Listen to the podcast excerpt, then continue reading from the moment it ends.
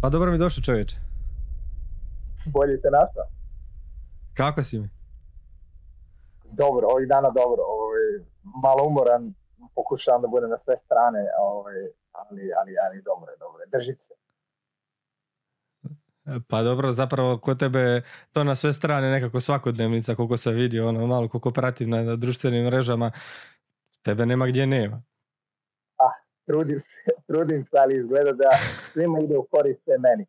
Tako da ovaj, polako, polako počinjem da, da, da učim, da trebam da, da usporim malo. A, vidiš, i to je, i to je ovaj, nešto što mi zapravo trebamo učiti. Nikom od nas Pa- nije ovaj, nekako urođeno da malo usporimo, da, da, se, da budemo na jednom mjestu zapravo nekako u nekom miru, ono, kroz neko vrijeme. Stvara nelagodu. Mislim iskreno da živimo u tom nekom vremenu da, da mislimo da nam vreme da nam sve proleti brzo, da nam leti brzo i onda zbog toga jurimo na sve strane, a na kraju nigdje ne stigneš. Znaš, juriš, juriš, juriš, a ne stigneš. I onda, a opet živimo u nekom strahu, ako ne jurim, propustit ću. Tako da, ovaj, verujem da živimo baš u nekom brzom svetu i zbog toga je sve to. Ali mogu da kažem da iskreno na sebi sam radio prošle godine baš dosta i i jednostavno mislim da idem ka tome da, da, da, da usporim malo, da, da shvatim kada treba da stanem, kada trebam da prestanem, odmorim i tako dalje. Svaka čast. E, Mislim, svakako ćemo se mi dotaknuti tog e, odmora i treninga i načina treniranja i tvog života zapravo koji je nama sa brdovitog Balkana zapravo možda abstraktan i e, zapravo želim čuti kako je to živjeti ovaj, tamo gdje ti živiš, još nećemo ljudima nekako otkriti gdje živiš, ali znači oni vrlo brzo. E, ali za početak nam ti reci zapravo tko si, čime se baviš, e, što radiš u neko svoje slobodno vrijeme, što radiš u svom nekom profesionalnom putu, pa ono, čisto malo da ljudi dobiju bolji dojam. Evo, Miloš Pešić iz Srbije. Ovaj, završio sam DIF, posle DIF sam završio master fizikalne terapije. Uglavnom radim u, u, u, u tome. U fitnessu sam uglavnom u slobodno vreme, tu bi ja, ha, izvini, malo se da mešam engleski. a, iskren- iskreno da ti budem, a, nekako slobodno vreme ili koristim da baš ništa ne radim, ali baš ništa, ili jednostavno to je sve opet vezano za sport i za fitness i tako neke aktivnosti. Da, vidim da dosta i dosta si zapravo i putovao i po cijelom svijetu. Ne znam da li Pa postoji kontinent ovaj na kojem još nisi bio. I, uh, Australija je sledeća i Antarktika iskreno, ovaj, to mi je to mi je ono baš, baš cilj da, da, da, da vidim. Nisam, ono, kad kažem, možda, možda malo zvuči arogantno, nisam previše putovao jer opet poredim se sa nekim svojim prijateljima odavde koji su baš putovali svuda, preko stoje nešto zemalja. Ja sam bio neki 30 do sada, ovaj, uglavnom su egzotične mesta, to me nešto privlači, a, tako da, e da, i to radimo slobodno vrijeme. Pute, koliko god mogu, da, koliko god financije dozvoljavaju isto, da. E, Što je zapravo bio Miloš u nekom prošlom životu, ajmo reći? E, Daj nam malo E, onako, igrao- kako je to iz... Ha? ka- igrao sam rukomet kao klinac. Ovaj, e, sticajem okolnosti i svega u Srbiji šta se dešavalo na brtovitom Balkanu, svi ti ratovi, sve te gluposti koje su se dešavale, ovaj, ljudi su patili na sve strane i moja porodica i, e, ja preselili smo se sa Kosova gore u Srbiju.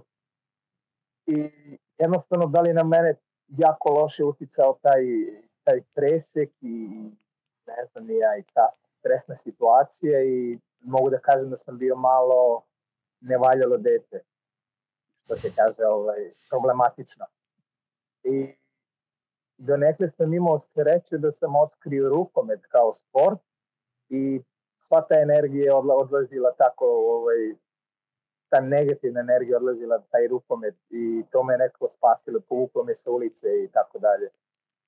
Ovaj, možda to sve sad zvuči malo teško, ali jednostavno je to istina i ko zna šta bi bilo da nije bilo rukometa, ovaj, da nije bilo te tog filtera gde sam ja mogao sebe da, da, da, da ispraznim i da svakog dana krenem iz početka. Tako da igrao sam rukomet nekih 11 godina, možda čak 12, evo, sam pa iskora ne znam. Bio sam jako talentovano dete, ovaj, bio sam tim selekcijama kao klinac u pijanarskim, putovali smo sa reprezentovali Srbiju i tako dalje, ali već posle od 18. godine uh, ovaj, počeo da studiram i onda promenio dosta klubova, dosta je tu bilo i povreda i jednostavno sam negde shvatio, ja mislim u 20. godine da je to to, da jednostavno ne mogu da živim od toga. Dosta je povreda, dosta odricanja, a rukomet, koliko znamo, nije toliko plaćen ni kod nas, ni kod vas, ovaj, ali jeste jedan od po meni najvećih sportova. I onda sam se ovaj, na poslednjih godini fakulteta fokusirao na fitness i tako počeo malo da radim sa strane, da zarađujem, da držim neke personalne treninge tadašnjim komšijama i, i tako sam ušao u fitness, cela priča. I kako je onda izgledalo zapravo, zašto, koji je bio zapravo razlog tvog odlaska a, iz Srbije? Jesi otišao direktno onda prema Dubaju ili? Ovako, ja sam volim Srbiju i stvarno sam ponosan sa svime i što sam Srbin i tako dalje, ovaj, ali jednostavno nikada nisam osjećao da ja trebam da živim tamo. Koliko god moji roditelji se ne slažu s time i dan danas. Ovaj, uh, ne znam kako i zašto, jednostavno osjećaj je bio da treba negdje da budem, a ne u Srbiji. I onda sam se donekle krio od neke figure svog oca, tako da sam prvo iz Smedereva gde smo živjeli pobjegao za Novi Sad, iz Novog Sada sam ovaj, u četvrte godini odlučio da postoji onaj program Work and Travel i jednostavno u poslednjih, bukvalno u poslednji minut smo se ovaj, drugarice i ja registrovali i otišli iz Ameriku. Kako sam koračio prvi put u neki slobodan svet, shvatio sam da je to da je to to, to ja što želim da radim. Ne želim da budem stopiran ili, ili blokiran ili ne znam ja šta već ovaj, u Srbiji. Tako da ta želja negde je od tada krenula, imao sam 21 godinu. E, ovaj, bio sam u Americi šest meseci, ubiđen sam bio da ću tamo da ostanem, ali sticajem okolnosti nisam. Neko se osjećao sam, vrlo sam tamo. To me jako gušilo. I vraćam se za Srbiju. I čim se vratio u Srbiju, najiskreniji da budem, upao sam u neku depresiju, zato što, opet kažem, nisam sebe video nikako da živim i da radim u Srbiji. I imao sam veliku sreću da jedna moja prijateljica odlazila za Kuwait, nešto me je pitala u vezi nekih saveta u vezi fitnessa. Ja sam je pitao gde ide, ona kaže za Kuwait. Znao sam gde je Kuwait i sve, naravno, geografski, ali nisam imao pojem o čemu se radi tamo i jednostavno sam je rekao, molim te, ako budeš imala ikakvu priliku, daj poveži me, ovaj, volio bi da se preselimo iz, iz Srbije. Tako da eto, došla i prilika, odradio sam bio neki intervju online, imao sam sreće da je to bio Srbin, jer moj engleski je tada bio jako loš. Prošao sam intervju, posle šest meseci dobio vizu i preseli se za Kuvajt. Iz Kuvajta, posle par godina, malo više, posle 8 godina življenja u Kuvajtu, ovaj, preselio se za Dubaj i evo u Dubaju sam sad već treće godine.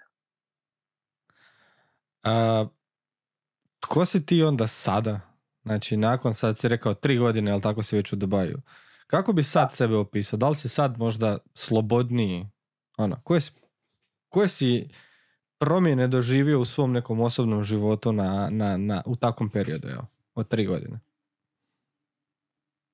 tri godine, znaš kako, ne mogu da kažem tri godine, do, sve i svašta mi se dešavalo u, u što, se, što se to kaže, u, u personalnom uh, životu, ali i poslednjih 11 godina se mnogo toga izdešavalo. Uh, dokazivanje non stop, uh, građenje nekog imena kroz sport, kroz crossfit, kroz uh, treninge, kroz uh, ne znam ja, treninge snage, tih nekih ludih challenge koje sam radio do sada, možda ih ima 5-6. Ovaj, da sam onda dostigao vrhunac da prošle godine, da kažemo 2023. sam radio na sebi, uh, sticajem okolnosti uh, razvio se uh, i to me je navelo da krene malo drugačijim putem, a to je taj neki uh, spiritualni život i tako da sam pre par meseci bio u Amazoniji, u Peru i radio ayahuasku.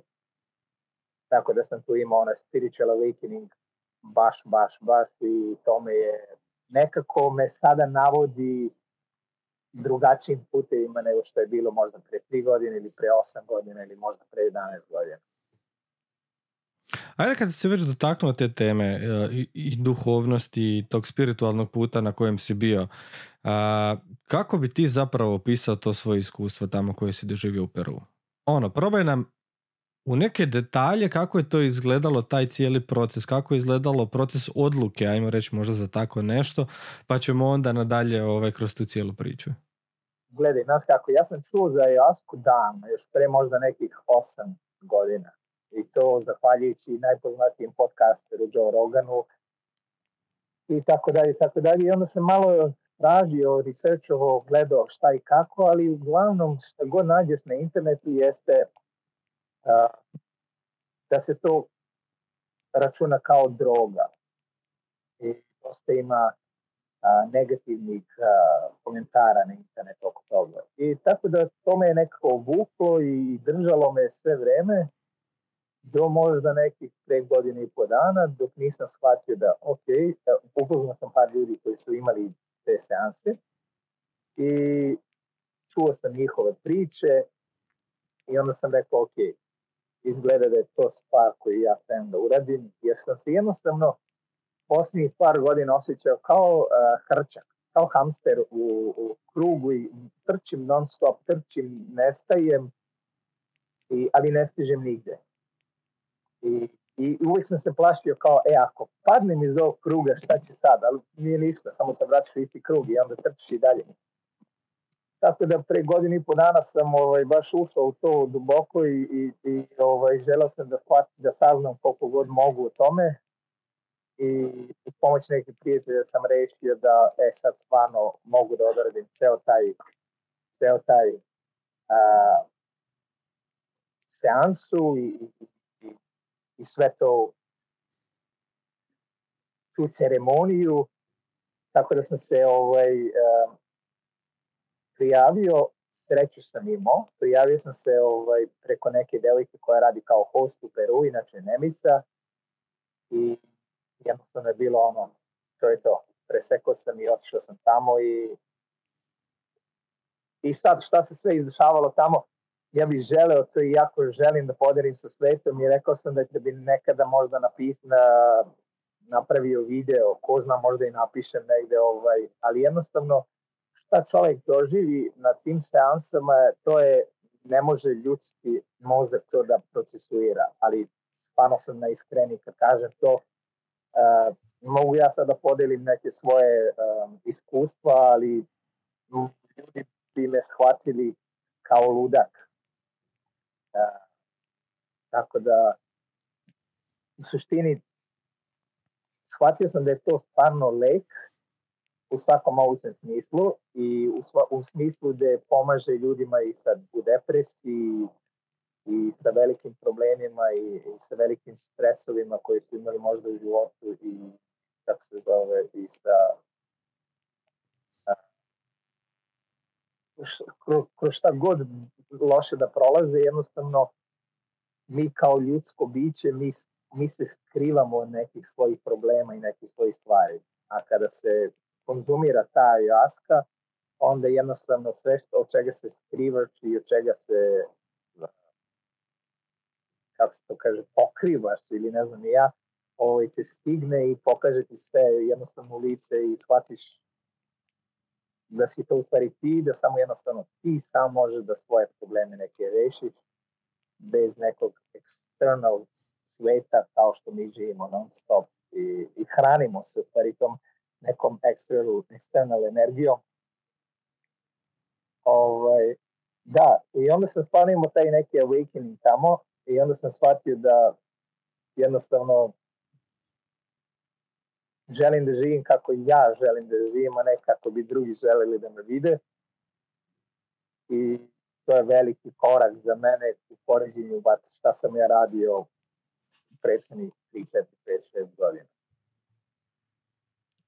Kako izgleda taj... Tamo, šta sam video tamo, izvini, da, ovaj, pa jednostavno kažem, imao sam veliku sreću, uh, dosta ljudi rade po Evropi, ayahuasca, retrite i tako dalje.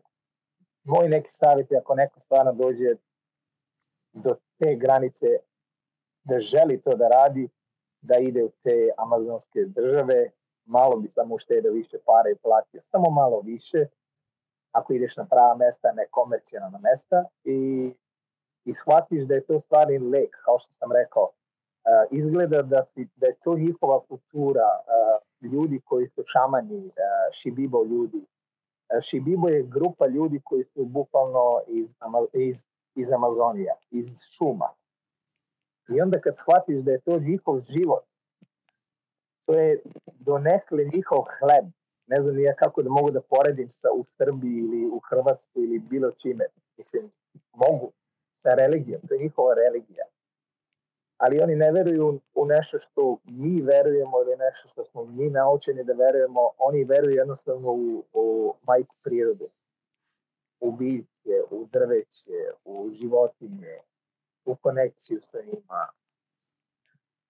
Tako da sva cela, cela, cela ta ovaj, uh, ceremonija je bila za mene wow, imao sam ih šest.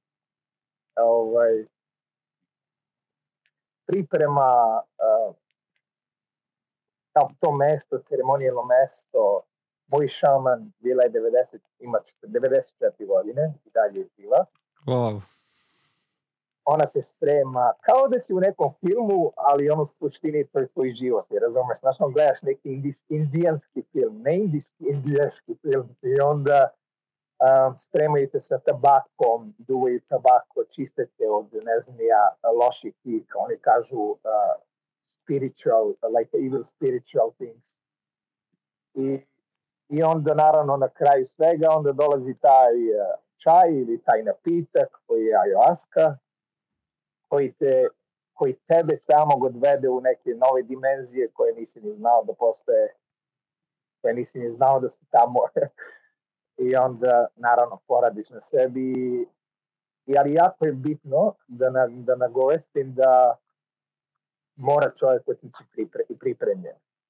Dosta ljudi ide... Što od pripreme bi trebao čovjek napraviti? Pa, gledaj, sada na internetu može da se počita da ima dosta smrtnosti što se tiče jaske. To je po meni najveća glupost. Uh, dosta smrtnosti povezane sa askom ima zato što ljudi e, da žive šizofreniju. Nisu spremni da vide ono čega se najviše plaše, čega, od čega beže. Jednostavno, kad vidiš ono od čega bežiš, ono od čega ceo život se kriješ, shvatiš, vidiš i onda to te stigne i dovede te u neke anksiozne napade ili ne znam ja šta sve možda dođeš, šizofrenija ili psihoza i onda sve zavisi kako ta psihoza reaguje na čoveka, onda može da dovede, ne daj Bože, do smrtne slučaje, to je ili samoubistvo ili, ili da ubije neko nekog ili tako dalje, tako dalje. Ali zato ja uporno govorim da jednostavno mora neko da ode tamo spreman, to su te dijete, to su te stvari koje stvari koje, na kojima moraš sam da radiš pre nego što sam otišao, mogu samo da kažem da je moja najbolja drugarica koja je imala iskustvo isto sa Jaskom, samo mi je rekla kao na engleskom je rekla, a inače je srpkinja kao everything is experience, just don't be scared. I onda ta rečenica me dan danas vodi i koliko god da mi se nešto loše desi ili nešto lepo da mi se dešava u toku dana ili loše ili ružno, samo, samo ponovim sam sebi tu rečenicu i to je sve jedno iskustvo E sad je na tebi kako ćeš da ga doživiš. Loše, dobro, da li ćeš da ga primiš k srcu, sve prođe. Spominjao si uh, dijete. Uh, što, što ima veze to što ćeš ti jest prije, na primjer, sa tako nekim putem? Znam da ljudi, nije da sam nešto pretjerano istraživao o toj temi ili nešto, ali ono, uh, znam poneku informaciju, ali znam da se ljudi ono, tjednima prije toga pripremaju u smislu da to što si ti spomenuo, jedu određenu dijetu, ako se ne varam ne unose crveno meso ili tako nešto ovaj, nekoliko dana prije. Da li je to zaista istina ili je to ono prodaja nekog paketa možda koje određene komercijalne tamo nude? Gledaj, znaš kako nije prodaja paketa, ljudi, šibibo ljudi, oni jedu redko crveno meso. ja pre nego što sam otišao, meni je rečeno da ja ne, mogu, ne bi trebao da jedem uopšte meso, da bi sve bilo kao vegetarijanac. Ovaj, ali ne, uh, dijeta u suštini mora biti praćena da bi se telo očistilo nekih toksina i tako dalje. Jeste, crveno meso je jedno, drugo je uh, alkohol, nikako alkohol, treće je šećer, nikako šećer. Četvrto što je za mene bilo šokantno jeste so, nikako so ne sme da se pije da se konzumira dve nedelje pre. Razlog zbog svega toga jeste a, da bi medicin, da bi lek mnogo bolje odreagovao na tebe. Ne znam koliko su ljudi upoznati, ali ovaj, uh, ayahuasca kao ayahuasca je sastavljena iz dve, iz dva, uh, iz dve biljke. Jedna biljka jeste da, da, da, potis, da, potis, da, da potisne kako se to kaže, taj, uh, taj molekul u nama koji non stop zadržava DMT u našem telu. Znači ono to otvara i onda bukvalno onda kada se pomeša sa drugom, onda taj DMT može u našem telu da eksplodira i stomaka da ode tačno skroz do gore, do, do, do mozga i da odradi šta treba da odradi. Uh, opet dijeta, kažem da je jako bitna zato što ljudi odu uh, nepripremljeni i onda dosta moćnine imaju ili ne znam ja ponekada jednostavno uh, medicin ayahuasca ne može ni, ni da radi ako nisi očišćen od svega. Jako bitno jeste za sve mlade ako, ako ikada dođu na tu ideju da nikako ne sme biti ni seksa prve dve nedelje pre uh, ovaj, seksualnih odnosa pre uh, ceremonije, ni masturbacije, ni, ni, ni, niti ičega što bi moglo da izazove neki, neki pleasure u telu, ne znam ja, ovaj, taj neki dopamin raš. Ovaj, I naravno, tokom ceremonija i jako je preporučio posle ceremonije. Ali, ali dijete su jako bitne i sve se uglavnom kuva na vodi dve nedelje jedeš sve na vodi, nema ulja i neki, da kažem u tih nekih totalo šest nedelja sam smrštao nekih 8 kg, što me je spustilo na srednjoškolsku kilažu, to je nekih 84 kg, što je jako bilo smešno na meni, ali, ali jednostavno tako je, tako je morala da bude da bi, da bi imao što bolji uh, efekat leka. Što su ti oni dali kad si došao tamo? Što su ti oni davali direktno od uputa? Kako će, su ti oni objašnjavali kako će izgledati proces u smislu što će se s tobom događati u onom tjelesnom, ajmo reći, obliku? On, ajmo reći ono što će drugi ljudi vidjeti, a ti zapravo to nećeš doživjeti. Jesi ti objašnjavali taj proces? Gledaj, znaš kako, ti, ti si skroz prisutan, ti vidiš sve, ti osjetiš sve, ti znaš gde si, ali jednostavno opet nisi tu gde si. znači u nekoj drugoj si dimenziji, ali ti si svetan svega, nisi ti opijen uopšte. Naprimjer, ono kad se neko napije, ono ljudi se ne sećaju. Ne, ti se sećaš svega. U bukvalnom smislu. Ali jednostavno samo zagrebeš malo dublje u taj svoj e, podsvest gde ti otvore neka vrata koje si ti davno zatvorio ili neke traume koje se ti kriješ i tako dalje. Kao što sam rekao, kad smo došli tamo, naravno da nas je sačekala dijeta. U suštini, e, bio sam u sred džungle, vozili smo se, trebalo mi iz Dubaja da, da stignem tamo neki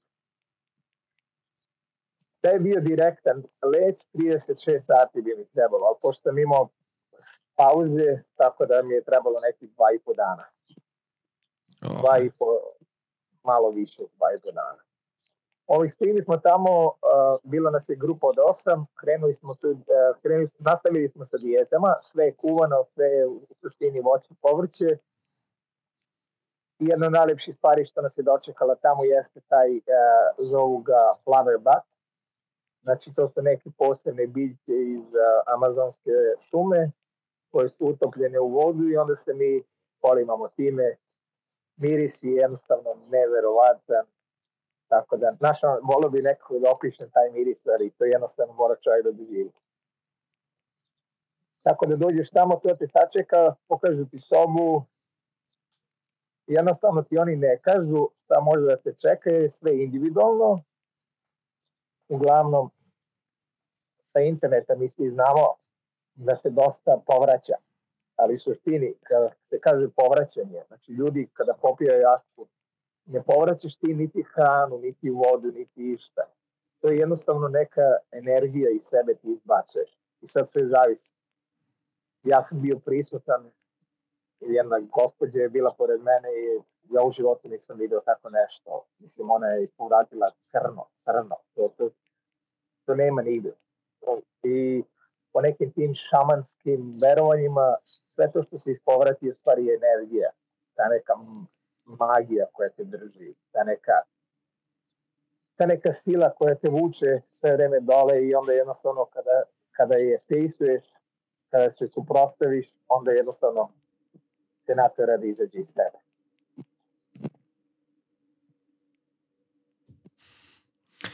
Uh, da li si ti razmišlja da odeš ponovo tamo? Koliko je dobro učest, da. koliko je zapravo preporuka ono, otići ponovo, ili koliko često se to smije raditi zapravo? Može da se radi na svake tri meseca. Naravno, ako se prati dijeta. A, planiram da radim opet sledeće godine. Iskreno još ne znam kada. Ima dosta toga na, na čemu može da se radi. U suštini, ayahuasca kao ayahuasca, ona je nastala kao naravno, to su ti ljudi iz amazonskih država, država iz amazonskih šuma, ovaj, ili kako ti to zovu plemena i dan danas koje ima tamo, uh, oni koriste ayahuasku da im pomogne u, u, u, u lovljenju. Jednostavno im da viziju. I ta vizija i da viziju kako da love, šta da rade, gde da rade i tako dalje. I svaka vizija ayahuasku se povezuje za za neke stvari i za neke životinje koje su iz tih šuma, a to su, ne znam, ja, zmije, uh, jastreb, ja mislim da se jastreb zove kod nas, hok, uh, kako se zove, uh, jaguar uh, i orao. I sve su to vizije oko tih životinja koje su u suštini tamo. Tako je stvari nastala jaska. I dan danas neki ljudi iz tih plemena, mislim, to je njihova normala, oni koriste da bi im pomoglo u, u lovljenju. Naravno da je tu došao ovaj western čovek koji je pronašao ayahuasku kao lek nekog našeg sadašnjeg života i, i stila života. Tako da mi koristimo ayahuasku u suštini skroz drugačijem smeru nego originalno šta je, zašto je napravljena a to je da se izlečimo nekih svojih uh, patnji koje prolazimo kroz ovaj uh, westerni deo života. Evo šta je meni sad, na primjer, kad si to spominjao, da oni to koriste recimo prije nekakvog lova ili tako nešto. Ja bih rekao da, da je to možda otkriva, pa vjerovatno samim tim otkrivanjem i uklanja zapravo e, možda najveći problem s kojim se čovjek suočava. Nama je to razne traume iz života koje nosimo sa sobom, ali za njih je to možda obično, mislim obično, za njih je to zapravo od primarne važnosti za njihov život i njihov opstanak, recimo lov. Oni su se na taj način možda hranili. Pa je na taj način to njima možda bio najveći izazov u životu koji su oni imali, s obzirom da nisu bili opterećeni, ja bih rekao, nekakvim zapadnjačkim problemima kao što ih mi imamo ovdje. Upravo si, skoro sam završio jednu knjigu, zove se Wizard, Wizard of Amazonia. Ovaj, bukvalno sve što to što si rekao je istina. A ovaj, njihov najveći problem jeste taj lov. I, I jednostavno oni, ako nisu sposobni da ulove životinju, a, znači da nisu sposobni da, da, da osnovi porodicu. E, ovaj, I baš kroz celu tu knjigu on opisa, opisuje kako, kako im pomaže da, da shvate kako treba da love, uh, kakav, uh, kakav tools treba da koriste. Uh, tako da bukvalno sve to što si rekao je istina. Ovaj, oni nemaju stresove kao što mi imamo stresove. Mislim, naši stresovi su skroz drugačiji od njihovih, ovaj, ali opet ovi naši stresovi su jako bezvezni. Jednostavno je mislim da pravi stres koji, koji čovjek treba da ima jeste baš to što oni imaju. Jeste to samo da preživiš i jedeš. A sad sve ovo ostalo, da li ja mi imamo nove patike ili novi auto ili, ili da li imamo 4, 5, 12 stanova, to, to je skroz neki novi uh, cultural, cultural stress što nam nabija ceo ovaj kapitalizam ili kako god već možemo da nazovemo ovaj svet u kome živimo. A, gdje ljudi zapravo mogu pronaći i da li imaš nekakve preporuke za neko ko se možda želi odvažiti na tako nešto? Gdje da ljudi krenu istraživati? Iskreno, moj najveći savjet jeste da uh, eto, možemo da ostavimo moj link, može bilo ko u bilo kom dobu da me, da me kontaktira, mogu da podelim ovaj, broj telefona devojke koje sam ja bio. Ja sam imao veliku sreću da sam slučajno došao do nje. Uh, kada kažem slučajno, uh, postoje dosta tih komercijalnih mesta i kada kažem komercijalno mesto, onda ljudi idu tamo, plaćaju mnogo velike novce i onda si u sobi ili u tim, tim ceremonijalnim kao sobama i, i u ritualima si sa 50-60 ljudi. To je previše. Kada kažem to je previše, zato što ti jednostavno uti, energija svakog u toj sobi utiče na tebe. I sad, naravno, od 60 ljudi u sobi ti moraš da imaš neko koji ima jako loše stresove, koji ima jako loše traume, čija će energija da zatruje celu sobu, da, da pokori tvoj isto uh, experience, tako dalje. Tako da kažem, imao sam veliku sreću, ja sam upoznao jedan od mojih klijenata ovde je ovaj, radio to 2017. godine i onda smo imali konverzaciju i rekao sam da ću ići na jedno komercijalno mesto, što sam izgooglao i našao. I on mi je rekao, ok, osjećat ćeš se sigurnim tamo, ali uh, je komercijalno. Ja nisam razumio šta to znači, u suštini osjeća sam se ok, kontaktirao sam ih da, da, da se staj napujem i tako dalje, ovaj, jednostavno da datumi koji sam ja želeo, to je bio moj rođendan u septembru, 23. sve je bilo popunjeno. I cena je bila nekih 4000 dolara, američkih dolara za 7 dana. I, ovaj, kontaktirao sam i rekao sam sve je popunjeno, želim da radim, osjećam da imam poziv, da uradim to što pre, gde da idem, šta da radim. Onda mi je rekao, postoji jedna devojka koja je radila kao facilitator u jednom od tih uh, kom, uh, komercijalnih mesta i kao imam njen Facebook, pošalje poruku, možda ona zna kako da te ubaci.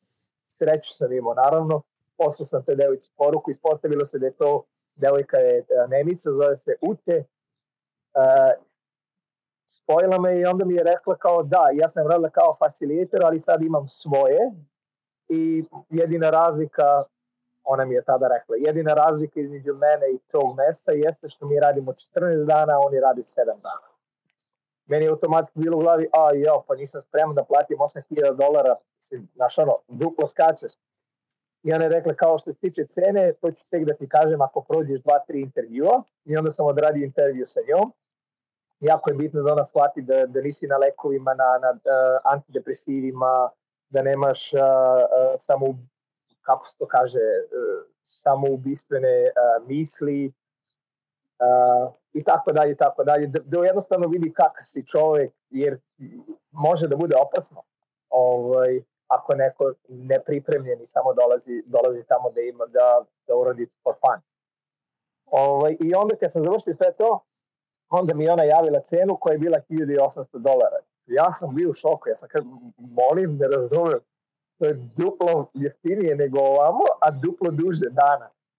Tako da mi ona rekla kao da, mislim jednostavno mi nismo komercijalno mesto, mi, mi direktno radimo sa šamanima, mi nemamo milion ljudi koji rade oko vas, jednostavno smo u, u, u, u selu sa ljudima koji su tamo, koji žive u tom selu, u tim uh, plemenima, oni će da kuvaju za vas, šta oni jedu, mi jedemo, uh, šta šaman kaže, mi radimo i tako da, eto opet kažem, ako, god, ako neko ima želju, slobodno može da me kontaktira, uh, prosledit ću podatke ovaj, UTE, jer jako je bitno da imaš neko mesto ko će da vodi računa o tebi i, i da znaš da je nije komercijalno. Jednostavno da znaš da nije samo vizi para, nego jednostavno da ti pomogne da imaš što bolji experience u, sa, sa, sa, sa lejkom. Kakve sve probleme ljudi mogu imati naknadno? Što se može javiti od nekakvih, ajmo reći, problema ono, e, sa, sa odgodom? Gledaj, ovo zvuči malo čudno i naravno da ću biti ono kao osuđivan, ovaj, kao ludak, ali jednostavno uh, kada neko uđe u celo ovo, on, uh, u celu ovu priču, ljudi počinju da veruju u energiju. Znači, energija je nešto što, što vodi sve ovo. I nešto loše što može da se desi jeste da neko završi sa lošim šamanima. Šta se dešava sa šamanima? Mi kad, kada šaman uh, na svakoj ceremoniji pripremi, očisti i duvanom i tako dalje, oni duvaju duvan u vas, čiste tu energiju, pa onda iz vas izlače, iz vaše glave, oni kao da izlače neke loše stvari i onda oni non stop pljuju kad god izvuku, iz sebe. Ovaj, onda kada popijete ajasku, onda šaman dođe ispred vas i on vama peva. I kako on peva, on vama, a naravno, pre toga šaman zna sve o vama, zna, zna vaše uh, šta želite da postignete tim seansama, koliko želite da budete, uh, koliko želite da zagrebete u stvari u sami sebe. Sve oni to znaju i onda kako god oni prilaze vama da vam pevaju, uh, to pevanje može da izazove, oni ga zovu black magic, kao crna magija. I, I jednostavno ta crna magija može da vas odvede u neku psihozu ili ne znam ja šta, i to jednostavno može da bude jedan od najvećih problema. Ja iskreno da, iskreno da budem, ja nikada nisam čuo da neko ima neki problem, jednostavno su se ljudima mnogo lepe stvari desile u, u, u nastavku života, a to je jednostavno da se, da se samo upozna samog sebe, osobu koju trebaš jedino da znaš na ovom svetu, upoznao si je u svakom mogućem uglu, svakom mogućem smislu. Jedna od priča koja je za mene fascinantna jeste ovaj, kad sam čekao taj brod, jer smo mi, ja sam leteo za Limu, glavni grad, pa iz Lime sam leteo za Pukalpu, to je gradić blizu Amazonije, a, ove, kako se zovu, a, a, pu, a, šume, i odatle smo iz Pukalpe smo morali da idemo brodom preko nekog jezera, neki sat vremena smo se vozili da bi došli do šume i tako dalje. U tom tranzitu dok smo dolazili tamo sam upoznao muža i ženu. Čovek, čovek mi se predstavio, ušli smo malo u konverzaciju, rekao mu je da moj druga je Aska u pitanju, ja, nisam, ja sam bio u šoku, jer kontao sam da se to radi samo jednom u životu. I, I onda se on otvorio meni i rekao mi je da je prvo Asko radio kad imao 58 godina. Bio je učitelj engleskog jezika, po celom svetu je radio, inače Amerikanac, sada živi u, u Velsu i sa 58 godine. Kada se vratio kući, njegova priča je bila da je on imao neku želju da, da krene da uči, krene da studira nešto, nije znao šta, samo je znao da želi da pomaže, koliko god može da pomaže ljudima. Tako da je on u 58. godini upisao master da bude psiholog, završio posle dve godine i sada je jedan od najzauzetijih psihologa u glavnom gradu Velsa. Ovaj, tamo radi. Tako da ja kad sam čuo tu priču, ja sam bio u šoku. Prvo zato što je probudio neku nadu u meni koju mogu da podelim sa mojim prijateljima i svima vama da život nije završen u 40. Ovo što sada mi non stop pritis, pritiskamo sami sebi. Ako nisi napravio do 40. neki kapital, ti si gotov za ceo život. Ako nisi kupio kuću, ti si gotov. Ja, ja, sam, ja sam mu toliko zahvalan i rekao sam mu to, ovaj, meni je to nešto najlepše što, što sam čuo u poslednjih 10-15 godina jeste da sve može, sve se može kad se hoće ovaj, i da nikada nije kasno. Da li je to bilo u 60-im ili ne znam ja u 50-im ili tako dalje. Tako da eto on radi kao, kao psihoterapeut već dve godine, jedan od najzazetijih. Ja sam probao da mu gurem neke svoje klijente, kaže nema vremena, što mi je automatski dalo do znanja da je stvarno zauzet. Ovaj, I tako u 62. godini on to radi. Tako da to su neke lepe stvari koje mogu da, da, da, da, da se dese posle ajoaske loše stvari koje mogu da se dese jednostavno da ne dozvoliš samom sebi isto da procesuiraš sve to što si vidio i sve to što si doživeo. Jer tamo doživiš neke stvari koje, kažem opet, nemoguće je shvatiti u normalnom ljudskom životu. Ja mogu slobodno da dotaknem neke svoje teme. Ja sam u prvoj seansi osetio da je moja duša jednostavno napustila moje telo i da sam bukvalnom smislu, jer ti znaš, ti si svestan, ali ti imaš glasove u glavi koje, ti, koje te pitaju i odgovaraju. To su non stop konverzacije u glavi. Jedno trenutka sam imao glas u glavi da me pita, znaš gde si sada? Ja kažem, znam. Jer kao, obrati pažnju, po, po, po, probaj da se pomeriš. Ja sam bio nepomičan. Nije bilo snage u meni da pomeri svoje, da pomerim svoje telo. Ni, ni milimetar da bi mi jednostavno taj glas rekao, e pa ti si sada bukvalno mrtav. Ja sam bio u šoku, ja sam, ja nisam znao šta se dešava. Je mrtav, ja kao mrtav, kao da, da, da, kao ti sad, kao, eto, pomeri se, uradi nešto. Ovaj, da bi posle nekog određenog vremena shvatio i izgleda sam tu taj strah smrti i da, dobio ili ne znam pobedio, i počeo sam da se smejem. Ali tako sam se smejao da, da se nisam pomerao. Nijedno trenutku samo sam ispuštao glas. E, e, da bi facilitator, ta devojka prišla, pogledala me i otišla. Sutra ujutru mi je rekla kao čuo sam da se smeo, ali nisam hteo ništa, nisam htela ništa da, da, da vidim čemu se radi. I onda sam mi objasnio šta je. Ona kaže da to je, to je jako normalna situacija da se desi ojaski. Šta se dešava? Mi sa ajaskom probudimo taj DMT u našem mozgu. I kada je taj DMT probuđen, ti jednostavno vidiš ceo svoj život prođe ti. I taj DMT se u normalnom, u normalnom ljudskom životu probudi samo jedno. A to je pred samu smrt. Koliko puta smo čuli priče kao neko je pričao priču, umro je pa je ceo svoj život video. E to je baš ta reakcija DMT-a Ovaj, tako da, to mi se desilo u prvi seansi, opet kažem, zvuči će čudno za, za neke normalne, ne, ne, ne budu kažem normalne ljude, ali za, za većinu ljudi. I u drugoj, u drugoj seansi, druga seansa je bila baš za moj rođendan, a, tada sam a, video svoje rođenje u bukvalnom smislu. Ovaj, I to je za mene ostavilo neki ogroman, ogroman utisak i da, da sam imao neke glasove u svojoj glavi da mi govore izađi, sada mora da se pomeriš, tako dalje. Sam jednom trenutku bio pokriven čebetom od bog nekog strahova koje sam vidio i koje sam osetio. Po, po, e, ogrnuo sam se čebetom i jednom trenutku kada sam se ogrnuo čebetom, ja sam bio na stranu ležao, sklupčan ceo. I glas mi govori, da li vidiš gde se nalazi sada? Ja kažem, gde? Kao, pa ajde, obrati pažnju, kao, ne razumem i kao pa ti si kao sada u utrobi svoje majke. Ja sam bio u šoku, znači ti, ja ne vidim moju majku realistično, ja samo znam da je to moja majka. tako da, da ti neki glasovi su se onda svađali u glavi, uradi to, ne uradi to, uradi to, uradi to, izađi, pokaži se svetu, fejsu i tako dalje i tako dalje. Tako da, tako neke stvari, opet mnogo još dublje stvari koje bi ja želao da podeli sa svetom, ali bit će jednostavno neće, neće, neće ljudi razumeti i onda ostavljam to samo sebe. To su neke stvari. Um, nadam, se da ćeš, nadam se da ćeš pronaći način da to ljudima preneseš. Da, da, da ljudima zapravo dočaraš ono što si ti doživio tamo.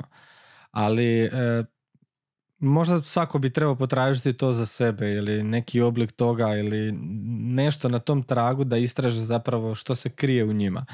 E, ali imam jedno pitanje zapravo, kako je izgledalo tih 14 dana? Ono, probaj ih nekako kronološki, što, si, što ste radili u kojem trenutku, kako su se odvijali ti dani, uh, kad su se odvijale i koliko su trajale te seanse i sve ostalo? U, uh, uglavnom seanse je svaki drugi dan. Prva dva dana smo imali kao taj intro, uh, upozna, upoznavanje sa cijelom ceremonijom, sa šamanima, uh, u jednom trenutku smo delili priče, svako mora da podeli svoju priču zbog čega je stvari tamo, šta želi da, da, da shvati. Priče koje sam tamo čuo, stvarno ne želim da ih delim, zato što mislim da stvarno nije korektno podeliti nečiju priču, ali su jako teške, jako teške životne priče i onda sam shvatio da jednostavno neki ljudi imaju baš težak život. To su neke stvari koje, koje ne mogu da se premaziđu od zlostavljanja, ne znam ja, do kidnapovanja, do, do loših roditelja i tako dalje i tako dalje. Ovaj, a, I kada je došao red na mene, ja kad sam ispričao svoju priču, nekako sam se osjećao prazan. Ovaj, tako da to je neki prva dva dana imamo te neke priče, upoznavanje i onda kreće prvi dan imamo e, ceremonije. Ceremonija, e, mi moramo da budemo u ceremonijalnom mestu od šest posle podne, od 6, 6 i 30 da budemo već tamo, spremni. Šaman dolazi tek u 8 uveče.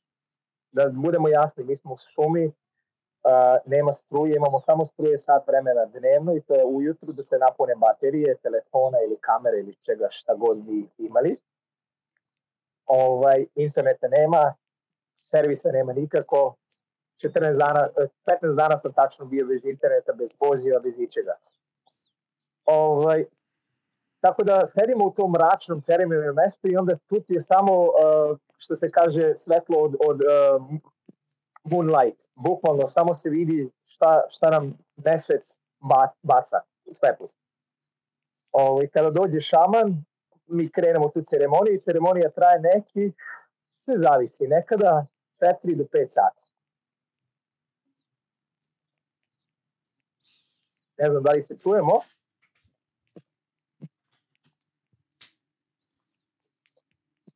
Da li me čuješ? Da, malo smo izgubili vezu. Da, izvini. Da, ceremonija traje nekih, do, e, nekih 4 e, do 5 sati. E, posle ceremonije je jako bitno e, da dan posle ceremonije je ta integration. Jednostavno ljudi se ili odluče da sami budu sa sobom ili da pričaju sa tim facilitatorom. Ovaj, ona je jako, jako jako edukovana i jako iskusna devojka, zato što te, ona ti postavi pitanje na koje imaš 15 odgovora. I sada na te, bukvalno u smislu imaš 15 odgovora. I sada je na tebi da, da, da, da shvatiš šta želiš da kažeš, šta želiš da izvučeš celu priču. Tako da drugi dan je to i uglavnom se ljudi odluče da budu u tišini. Ja sam se odlučio, bio sam uh, u tišini kada kažem da ne pričaš, da ni jednu reč ne progovoriš, bio sam u tišini 27 sati jedno i drugi put sam bio u tišini 39 sati. Nisam reč progovorio. Nisam kim niti sam sa sobom. U tim među danima jednostavno se uh, radio sam meditaciju, dosta sam meditirao, ovaj, postio sam dosta, nije se jelo, ovaj, iz razloga samo da bi se bolje očistio od svega. I naravno, to je to. I onda poslednji dan svi sedimo kao grupa i onda ona izlači svoje pita, svoje beleške i onda govori, u stvari ona nas pita šta smo mi uradili, šta smo izvukli povuku od svega I onda mi govorimo kako mi govori, a ona govori, e, baš si to želeo da uradiš, baš nisi to želeo, baš si ovo. Tako da uglavnom, to je to, dobiješ hamak svoj, to je ona ljuljaška, ovaj, mm -hmm. svako ima svoju sobu, barem u džungli, ovaj, i, i to je to, jednostavno šetaš tu u okolini tog sela, video sam dosta životinja, mislim, bio sam čak napadnut uh, od strane jastreba i to više puta i, i delio sam tu priču ljudima ovaj, iz grupe, a pogotovo ženi koja živi tamo i ona kaže mi to nemamo nikad zabeleženo, mislili su da ih lažem sve vreme. Jer prvi dan kad sam došao i krenuo sam da meditiram, osjetio sam nešto oko glave kao vetar neki, kao udarac, ali ne preveliki. I oko, ne znam šta je, nemam pojma. I, ovaj, I da bi to se ponavljalo svakog dana sve više i više. U jednom trenutku, ja kažem mi sad ću da uzem da snimam. I baš tom trenutku kad sam želeo da snimim, upalim kameru, ali u drugom smeru. I dobijem takav udarac po glavi, da ja, ja sam mislio da će da padnem u nesvest. Baš kao da te neko pesnicom udario. I ja kažem, da li moguće da ovo nisam snimio? Da bi onda svaki sledeći put kada sam izlazio iz sobe, iz tog kao, kao tambo, ovaj, kućice te drvene, sam uvek imao kameru upaljenu ka meni. I imam čak jedan video uh, usporen snima kako bukvalno jastreb dolazi kanđama do glave, dolazi, dodiruje me po glavi i leti. I tek to kad sam imao taj video prvi put, ovaj, pokazao sam celoj grupi, ljudi su ono bili u šoku, mislili smo da si lagao, znaš, nema razloga da lažem, ja sam napadnut svaki da, svakog dana od, od uh, i to samo ja. Ne znam zašto. Mislim, bilo nas je osam, niko nije bio napadnut. Jedan, ovaj, taj čovek stari je bio napadnut par puta, ali ništa posebno. Ja sam u bukvalnom smislu dnevno dva, tri puta bio napadnut od uh, jastreba. Opet imao sam veliku sreću što jastreb nije velika ptica, inače da je velika ptica, ko zna, odnelo bi me negde. ovaj, tako da vidiš, video sam zmije dosta, video sam guštere neke, baš ono prava džungla. Jednom trenutku sam išao do toaleta u sred noći, sreću sam imao pa sam poneo tu lampu sa mnom, da bi bilo iznad a, toaleta pa veličine moje šake tarantula. E, to je bilo baš zaprepašćujući ovaj, a, kako se kaže, doživljaj Tako da sam otrčao brzo nazad do sobe jer je moje WC bio van sobe. Otrčao sam do sobe, uzeo kameru i snimio dok nije otišao i jednostavno morao sam da živim sa činjenicom da je tarantula blizu moje sobe sve vreme. Ali tako je. Znači, iskusio si Amazonu u svakom mogućem ono, obliku. Da, da, da. da. Da li, da li postoji tako nešto, uh, tako neko iskustvo, naravno ne Amazone, ali tu negdje u Europi, recimo u našim krajevima ili uh, kod tebe, da li, da li ljudi nude take, ajmo reći, usluge tog tipa? To je najgore da nude taj usluge, pogotovo ovdje u Dubaju imam dosta prijatelja koji rade ovdje. Moje neko mišljenje jeste da, da je to nepoštovanje leka. Jer automatski čim se radi nešto što je ilegalno u nekoj državi, a, pravi veći problem. I jednostavno doživljaj koji ti doživiš sa tim šamanima i sa tim celim selom i sa tim ljudima, sa tim indijancima, tako ju zovu indijanci ili šimibok ljudi, to je skroz drugačije. Ima dosta ljudi radi u, u po Evropi, ovaj, Španija, Portugalija i tako dalje, ali opet, ne verujem da, da, da, da isti osjećaj, jer, jer jednostavno ja sam sve vreme se osjećao da sam da sam non stop u tome. Zamisli ti probudiš se bilo koje doba dana i noći i ti non stop čuješ uh, džunglu. Ali to su neverovatni zvuci. To su zvuci od ptica koji su kao ne znam, kao da vrište, kao čovek koji vrišti, do, do, do insekata, do ne znam ja, do majmuna koji skaču oko tebe a, po kućici tvojoj i po, po granama. Ovaj, tako da opet kažem, ima svuda po Evropi. Moje neko mišljenje jeste da je to jako loše jer automatski, kažem, radi se u državama gde nije legalno i čim nije legalno, automatski se stvara veći, veća loša slika o svemu tome. Tako da iskreno preporučujem svima a, a, Amazonija, Brazil, Peru, ima čak i u Kostarici, tako da ako neko želi da proba. Ali opet, ne preporučujem nikome, izvini se te prekidam, ne preporučujem nikome, ali jednostavno ako ima neko baš poziv da to radi, onda bi trebao da odradi. Ti si rekao da je to spoj uh, dvaju lijekova zapravo. Pretpostavit biljnog da. porijekla da su ti lijekovi zapravo biljke, ali tako dvije različite biljke. Uh, one rastu samo u Amazoniji? Samo u Amazoniji. Ne postoji nigdje u svijetu nešto tog oblika što bi se povezivalo, reći, sa ajaskom? Nigdje u svijetu. To je isto jedno, ovaj, uh, jedan uh, naučnik je rekao da je neverovatno da je neko našao da jedino te dve biljke koje se spoju jednu dovode do tog iskustva. Te dve biljke ako se koriste, konzumiraju se, odvojeno, nema nikakvog iskustva. Ništa, to je obično kao običan drvo. A, a, u suštini to je loza ajaska. To je bukvalno kao, kao naša vinova loza. E, ovaj, vajn koji, koji raste oko drveća. E sad, i taj, druga, taj drugi, uh, ta druga biljka je u stvari uh, list nekog drveta. I onda jednostavno kad se samo te dve spoje, do, do, do, dovode do, do DMT-a do DMT reakcije u našem mozgu. Ne postoji Što je DMT?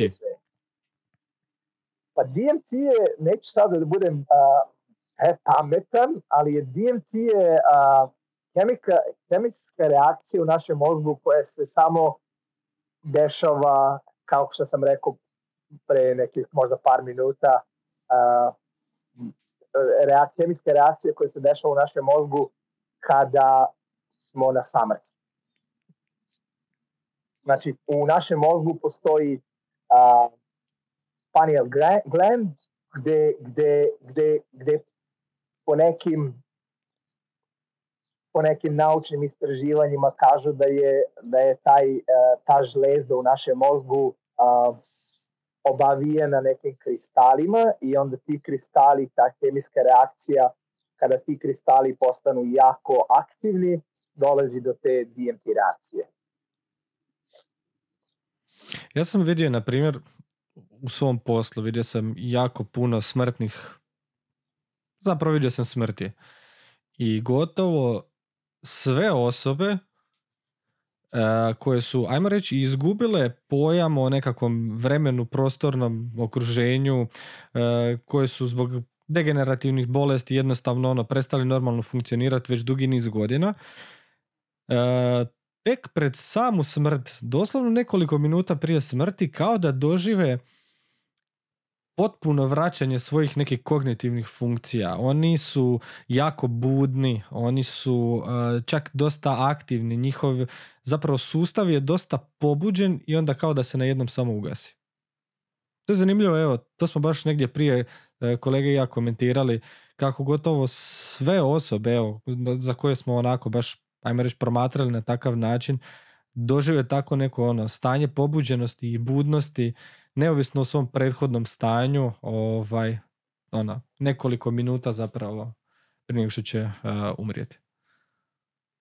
Meni je, meni je, to si maksimalno skroz u pravu, ovaj, meni je jako žao kada čujem da je neka starija osoba ono na samrti tipa prijatelj mi kaže ej deda ili baba je na samrti, ovo ono, naš, baš mi je žao, tra la la i jedno trenutku kao kad mi kažu ej, juče baba bila baš živahna, iako sve ovi se ne sviđa, znaš ono, to stvarno nije tako. A mislim da je baš to taj DMT kada jednostavno duša napušta telo.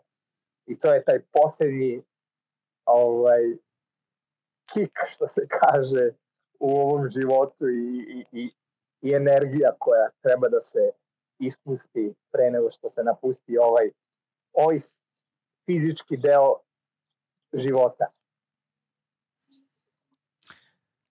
Ovo je sad možda malo jako teško pitanje, ali što misliš da je poslije ovog života?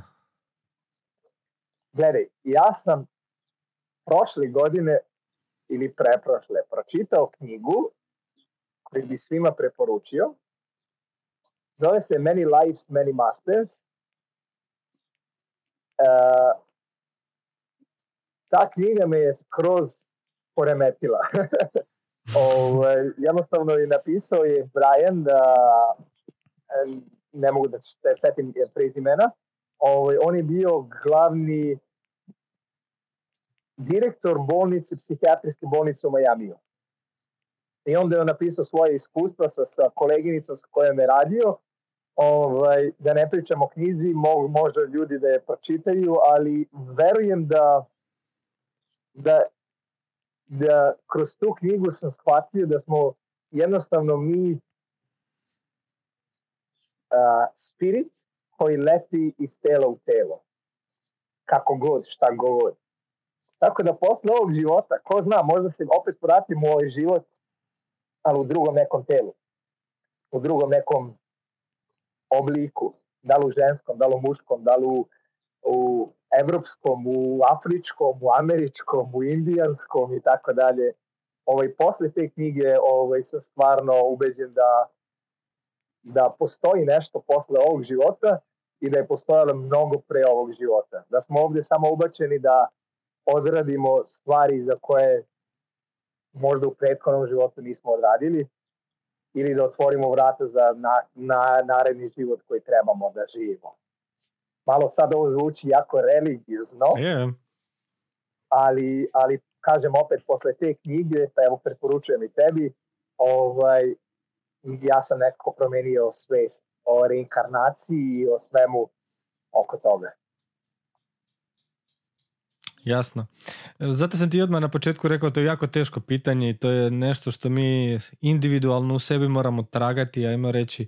I kad god mislili da smo pronašli odgovor na to pitanje i dalje nismo sigurni, nego jednostavno moramo na neki način vjerovati kako god ovaj, to tko shvaćao. Jel to je zapravo stvarno ono nešto što čovjek treba osobno raditi na sebi eh, kako bi došao možda do mira oko tog pitanja?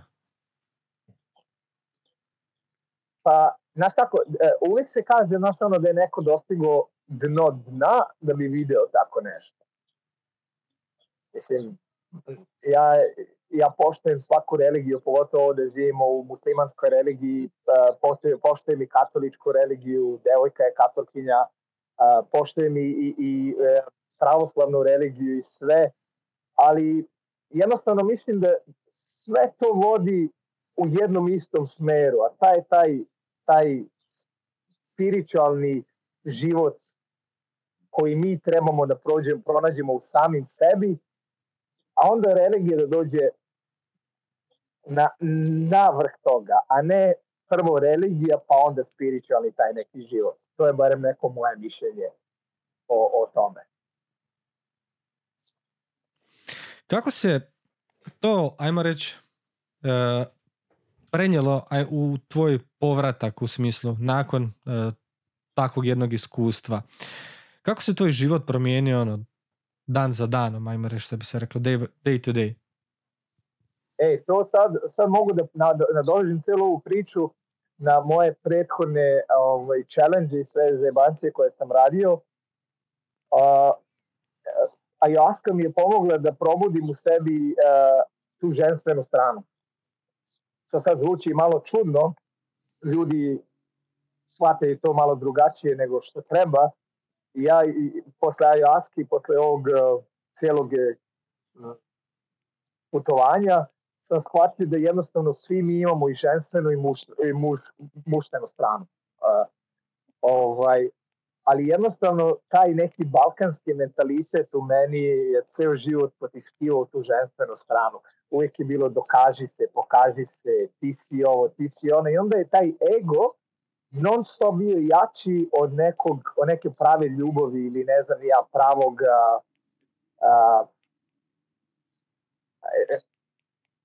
prave ženstvene strane ili, ili, ili emocionalne strane.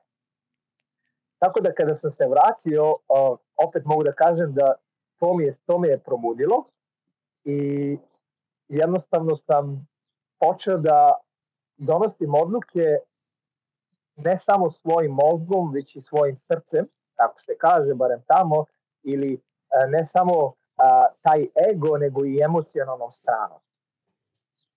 Kada ovo sve navodim, mislim, možemo da se dotaknemo teme da je jednostavno u poslednjih par godina imam dva svetska rekorda i tako dalje. Sve je to bilo nagon moje muš, mušteno, mušmenosti, kako se već kaže, ovaj, da se dokažem, da pokažem da ja to mogu, da je to sve fizika i tako dalje i tako dalje. Ali jednostavno sada tačno znam kako mogu da vagam, da li emocija ili je ego, da li je uh, mozak ili srce.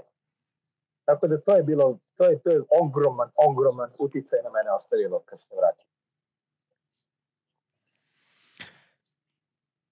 Zaista hvala ti što si ovo podijelio, znaš, ono, to su nekakve unutarnje stvari koje malo ljudi je spremno podijeliti, malo ljudi je spremno uopće govoriti o tome, nekako uh, dosta su ljudi rezervirani kada razgovaraju o tako nekim temama i jednostavno ono, pa ja bih čak rekao da se boje na neki način kako će ih drugi ljudi gledati kada slušaju takve stvari. I siguran sam da postoji da postoji jako puno stvari koje si ti s namjerom ostavio ipak neizrečene i ne, neobjašnjene jer možda još uvijek nisi pronašao način kako bi prenio tu poruku, kako bi prenio to iskustvo na način da, da ljudi shvate zapravo ono što si ti htio reći, da ne bude krivo prenešenih informacija. A ja sve što ti mogu reći je da zapravo želim da čim prije pronađeš kako iskomunicirati sve ono što si doživio, sve ono što si preživio i sve one poruke koje bih htio da drugi ljudi saznaju iz tvog nekog iskustva. A ti si sam prije ovog razgovora rekao kako uh, imaš u planu dolazak ovdje u Hrvatsku i kad budeš dolazio ovdje, onda nadam se da će neke od tih misli, neke od tih ideja biti e, složene u jednu određenu priču koju ćeš e, dalje moći proširiti i ispričati, a ako bude još kako putovanje i nove informacije koje budeš imao podijeliti, da će i one biti e, zapravo dodatak ovom našem sadašnjem razgovoru, a tada novom susretu. Verujem da će biti. verujem da će, da će biti ovaj, prvo iskreno ovaj, a, želim da posjetim Hrvatsku iz mnogo, mnogo razloga. A, drugo, a, naravno da ćeš biti možda, ja mislim da si druga osoba koju, koju znam ovaj, da mogu da se javim trenutno, tako da bit će mi zadovoljstvo da, da, da, da podelim ako treba još neke poruke. Ali opet kaže, ovaj, tu, baš to sve što si naveo, ljudi se plaše reakcije drugih ljudi i to je ono što sam rekao u, u, u početku. Ovaj, jednostavno sam prestao da, da brinem šta drugi misle i jednostavno živim šta ja želim da živim i, podelim šta ja želim da podelim. Jer opet na kraju krajeva e, na mom Instagram akauntu sam izbacio taj post, prvi post kada sam završio uh, uh, ayahuasku jeste bilo kao if you die before you die, when you die you will not die. Ovo, Znam, vidio kada, kada prođeš kroz sve to i kada shvatiš da si ti u stvari sam sa sobom, i ako ti sam sa sobom nisi srećen, može milion ljudi da bude srećni sa tobom. I pravo si da zbog toga ljudi, ne, ljudi jednostavno da bi nečiju tuću sreću udovoljili, ne dele tako neke duboke stvari za koje jednostavno smo svi rođeni i svi smo sposobni da, da, da ih doživimo. E, hvala ti Miloš na ovome, hvala ti na ovom razgovoru. Mi ćemo ga sigurno nastaviti ovaj drugom prilikom, kao što sam rekao. A, da li ima još nešto što bih htio podijeliti kao nekakvu završnu misao ili nešto još što si htio možda reći, a ja ti eventualno nisam dopustio da kažeš iz nekog razloga, pa da sad evo iskoristiš tu priliku. Ne, iskreno mislim da sam ja malo previše pričao, nisi me pitao dosta možda što si želeo. Ja sam, Ovo, samo slušao, ja sam samo slušao i uživao u onome što sam slušao, samo ću ti to reći. Uh, jednostavno ispada da je ceo, ceo neki moj život je bio u ovoj priči u poslednjih uh, par meseci od kad sam odradio Ayasko, Trip i tako dalje, u suštini jeste. Ovaj, mnogo toga ima da se spomene što sam radio u prethodnom, ajde da kažem u životu. Tako da to možemo nekom drugom prilikom sve vezano za fitness, Naravno. sve vezano za te neke za neke challenge, za neke stvari koje sam radio i opet ne mogu da kažem da me bilo šta od toga uh, da bilo šta od toga sputava i ne znam ja što jednostavno sam srećan za svaki challenge, za svaku stvar koju sam uradio, za svaku stvar, koja, za svaku stvar na koju me naterao svoj ego da odradim uh, sam jako ponosan zato što me taj ego baš doveo gde sam trenutno sada da nije bilo tog ega možda stvarno ne bi malo dublje pogleda u sebe i, i, i, i pronašao neku, neku dubinu i, i sreću u samom sebi. Evo ga, još jednom zaista hvala ti na ovom razgovoru. Hvala. Kod mene si, kod mene si potaknuo brojna pitanja uh, o kojima ja zapravo moram istraživati i o kojima ja moram zapravo poduzeti nekakve akcije, ajmo reći. E, nadam se da je i kod, uh, oni koji, kod ljudi koji budu ovo slušali, odnosno gledali, da, da ih je potaknulo barem da promisle o nekim stvarima koje si ti ovdje spomenuo, a onda možda eventualno da a, pronađu nekakav svoj svoj put kojim bi išli u tom nekom smjeru.